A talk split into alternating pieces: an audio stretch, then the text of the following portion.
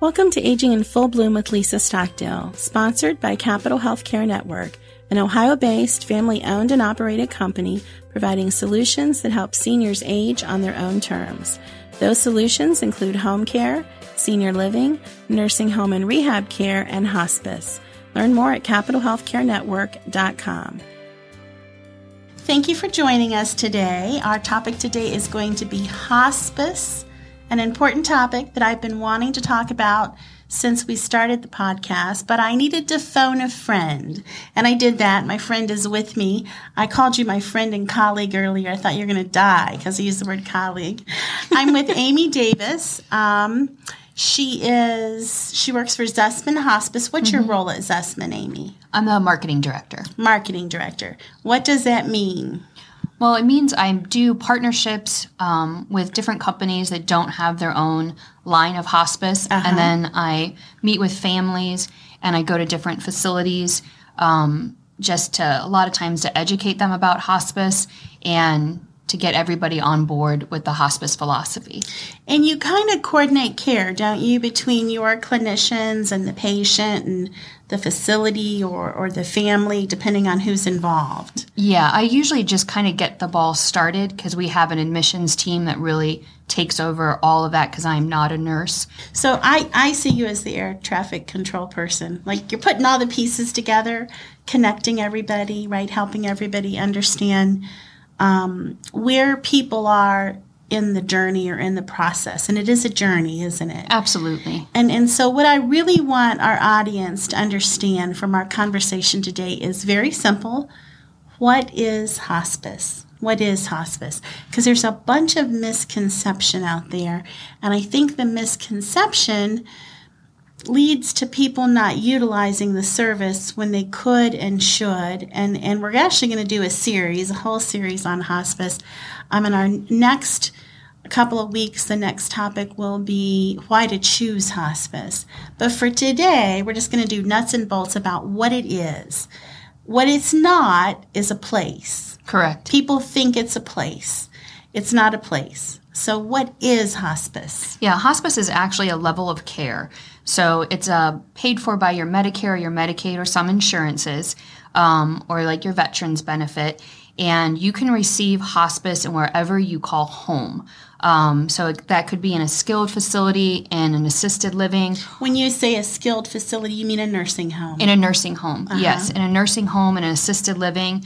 And we're seeing even more and more people preferring to have the hospice care and the hospice service in their own actual private home. Yes. So just like you would get um, capital skilled like home care, like physical therapy or occupational therapy in your home, you can get the same thing with hospice care in your home. And actually, I think, well, I'm a home care girl, so I'm always mm-hmm. a home care advocate.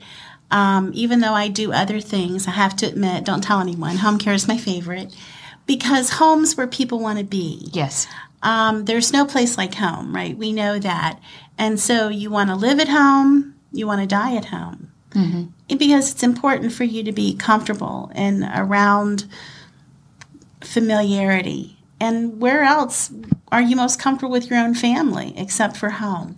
So, hospice is not a place. No. It's a type of care and it's a philosophy. Mm-hmm. What's the philosophy? The philosophy is just keeping you comfortable and taking care of you as long as you're here. So, it's not curative. So, things like a lot of times people think too that hospice is just for people with cancer, and mm-hmm. that's not true. Um, so take that off the table. Take that off the table. If that's your understanding of hospice, hospice and cancer are not cousins. No, they're not. No, and like a lot of times we see um, hospice patients with like cardiac issues. We see that a lot, a lot, um, or liver failure, or things where the body is just slowing down or shutting down. And if you're bouncing back and forth from the hospital and they're not doing anything to cure you, that is a really good kind of cue for yourself, um, for your family. Like maybe we should look at a more palliative, a more care centered philosophy and thought process. Now, when you say palliative, what mm-hmm. does that mean? Palliative is just about comfort. So, a lot of times, um, like a palliative consult is just looking at what kind of medications you have and what you could add to help with maybe pain or restlessness and different things that are going on. So here's what I've encountered. You tell me if you have experienced the same thing. Sometimes people are afraid to choose hospice, and I know I'm jumping ahead a bit because we're going to talk mm. about that in more detail in a couple of weeks here on Aging in Full Bloom, because they think it means giving up. Absolutely. It doesn't mean giving up, it means accepting where you are. And there are huge differences between giving up and acceptance, right? Mm-hmm. Because when you accept where you are, then you can move forward in the process, in the journey. You can make informed decisions. You can have as much control as you can have. Giving up is something totally different. So we want you to take that off the table. If you if you learn nothing else from listening to today's podcast, understand that hospice does not mean giving up. In fact, it's a brave decision. I think it's taking control. Yes. Yes. And so, why do you think people are so fearful and stuck on this idea that it means giving up? I think it's twofold. One, I think it's families not wanting to face the idea of saying goodbye. And then it's at the exact same time, it's family, like the actual patient herself or himself not wanting to tell families, this is what I want. Like they don't want it to seem like I'm giving up on you. Like if you are my daughter, Yeah. like Lisa, I am done being poked and prodded and I am done with the machines. I'm done with this. I want to go out on my own terms. Uh huh.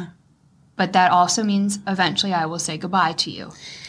And Yeah. it's hard. That It's really hard. That's a powerful point, though, because there's all of this. We carry so much baggage with us, don't we?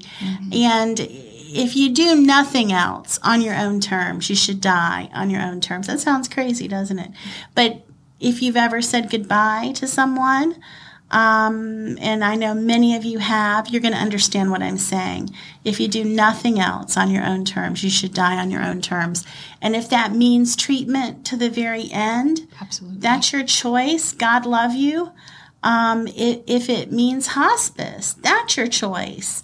Um, but it's about you. Like this is a time when you need to make decisions about you and for you and not be trying to care for every because that's what we do especially as women i think right? I'm going to get in trouble for saying that. But we're always trying to make sure everybody's okay. Um, you need to be okay with this and i think once you choose hospice then you're in a position to think about things like how do i say goodbye and do i need to make restitution here or there and so forth and so on now I have a flyer, and I just want to throw some some things at you so our Okay. listeners have some of this. So um, sometimes people think that hospice means you're going to have a nurse around the clock. Yes, families think that a lot. Tell us the truth. What's it really mean? We are not like that. Um, and that's a really unfortunate Misconception. Yeah, yeah. because I would love to be able to live with our patients, but that's not what it is. Um, usually, we provide as much hospice service um, as the the patient and the family need. So sometimes, like a really good thing too is hospice doesn't mean you're dying tomorrow or we have one week left. I mean, some people are on hospice for months and months and months, um, or even years. Yes. So it just depends on what your disease is and where you are in the disease process if you would qualify for it. what does the diagnosis have to be for you to qualify? Six months or less. Okay. So that is the basically the textbook definition, but mm-hmm. that doesn't mean like, well, we're we know exactly what's happening now. Yeah. We're here. The clock starts. Here we go. Because nobody knows that. We don't. right? And not only that, some people Graduate. go on hospice and graduate, if you mm-hmm. want to use that term. Yeah. They don't- Sometimes, yeah, just going through your meds and take like it's amazing what people are on. And if you're taking 20 to 30 to 40 different medications every day, Oh my gosh. and we come in and we just wean it back Yeah. to the things that are going to keep you comfortable. Like if you had like a renal disease, well, you need your Lasix. If not, you're going to fill up with fluid, and that's really uncomfortable. Yeah. So you're going to keep that medication.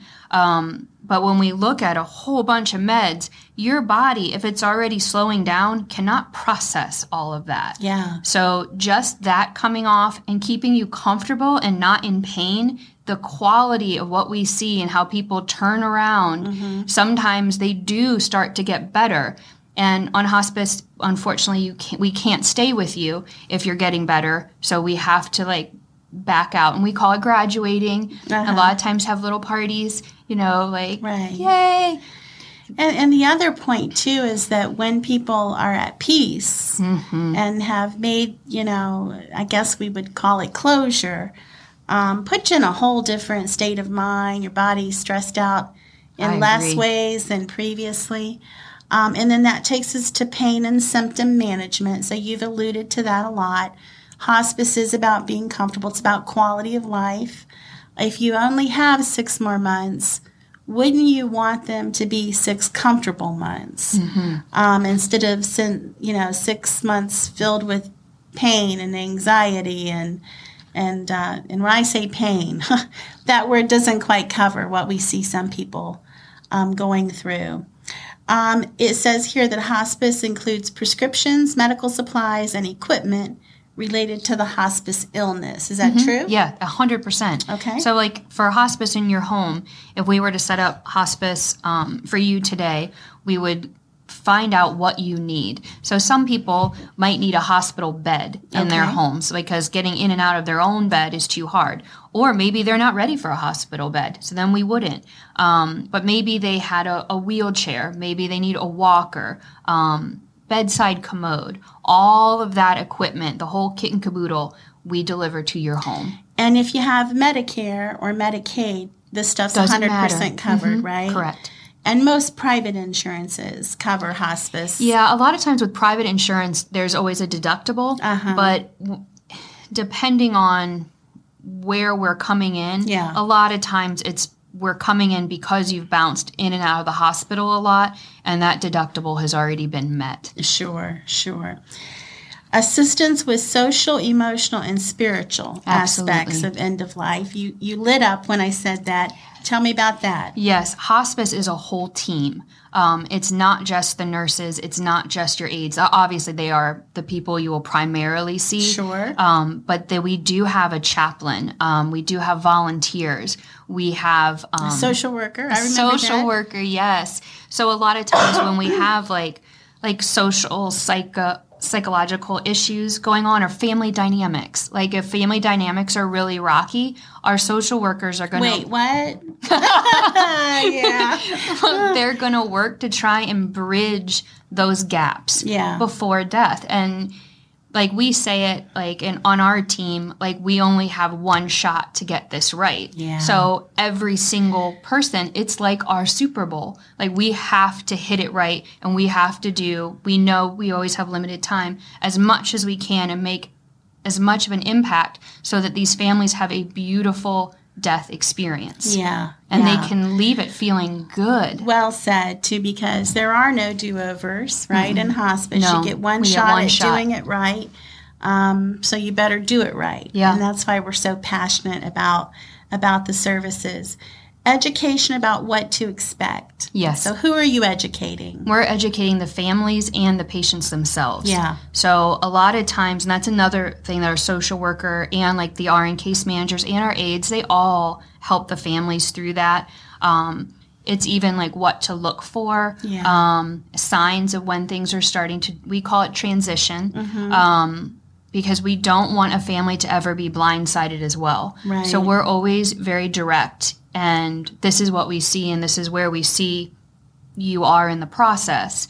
And if you're planning to go on, you know, vacation next week, check with your hospice team 1st And like, mm-hmm. hey, you know, Lisa, I'm thinking of going out, you know, out west for a week. What do you think? Your hospice team will tell you, yeah, great, have a good time. Or they're going to say, nope, stick around. Yeah, yeah. And and I think when we know what's happening, we know how to explain what we're experiencing um, or what we're seeing, it puts us in a different place, right? Emotionally and and um, even spiritually puts us in a different place. Coaching caregivers on how to care for the patient. That's Yes. part of the hospice. Absolutely. Your RN case manager does that because we don't live with you. So we're going to educate you on if you can't, if your mom or dad or loved one, husband, wife, um, can't medicate themselves, then we're mm-hmm. going to teach you how to measure it out. This is what you do. When you see this symptom, this is what you add mm-hmm. and or this is what you take away and another thing is we're always on call 24 7 so if you had that like concern at three o'clock in the morning like we don't live with you but we're there for you Yeah. so you can call if it's just a question the nurse is there to answer your call if it's like i think something's wrong the nurse is on her way Yeah, yeah, So that's we a good will point. be with you. So even though it's not round the clear, around the clock care, it's around the clock attention. absolutely And you can call your nurse at any time and Mm-hmm. say, I think you need to come, or I want you to come, yeah um, or can you help me understand this, or this is what's happening. Um, it says therapy as needed, short term inpatient care as needed. Mm-hmm. What's that about? So therapy, I guess another thing. Um, I have a perfect case of this. We have um, a patient, and her goal is um, her son is coming home in two months, and she wants to be here to see him, and she wants to be able to like get from her bed to her wheelchair on her own, Uh-huh. on her own terms. Like I'm I want to be able to be strong enough when he sees me that I can do this. So we're helping her with just a small amount of physical therapy just to keep keep that goal in mind for her. Well, it's dignity. Yes, right? that's what she wants.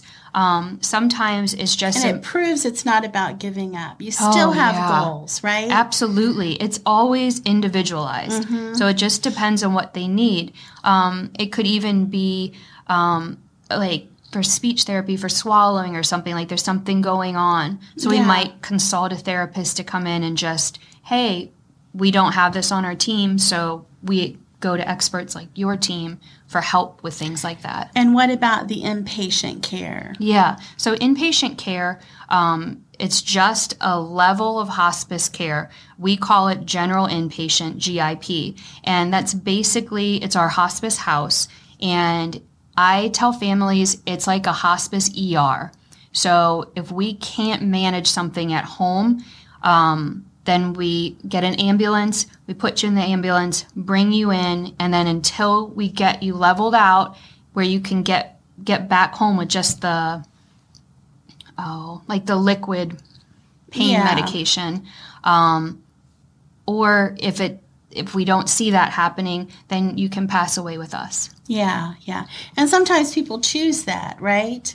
Yes, but you can't just choose to come in. You have to actually have like medical emergency things going on. Okay, okay. Yeah, good. a lot of people Good think that as well. Like, oh, we're just going to come live with you.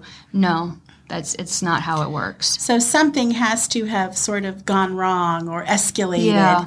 Um, and so it's a temporary solution. It is. It's like a it's like an ER. It's a hospice ER. Gotcha. Um, and usually when we get to come in with families early in the process, we rarely ever like 98% of the time we don't see it. Like it just doesn't happen because we're always ahead of everything.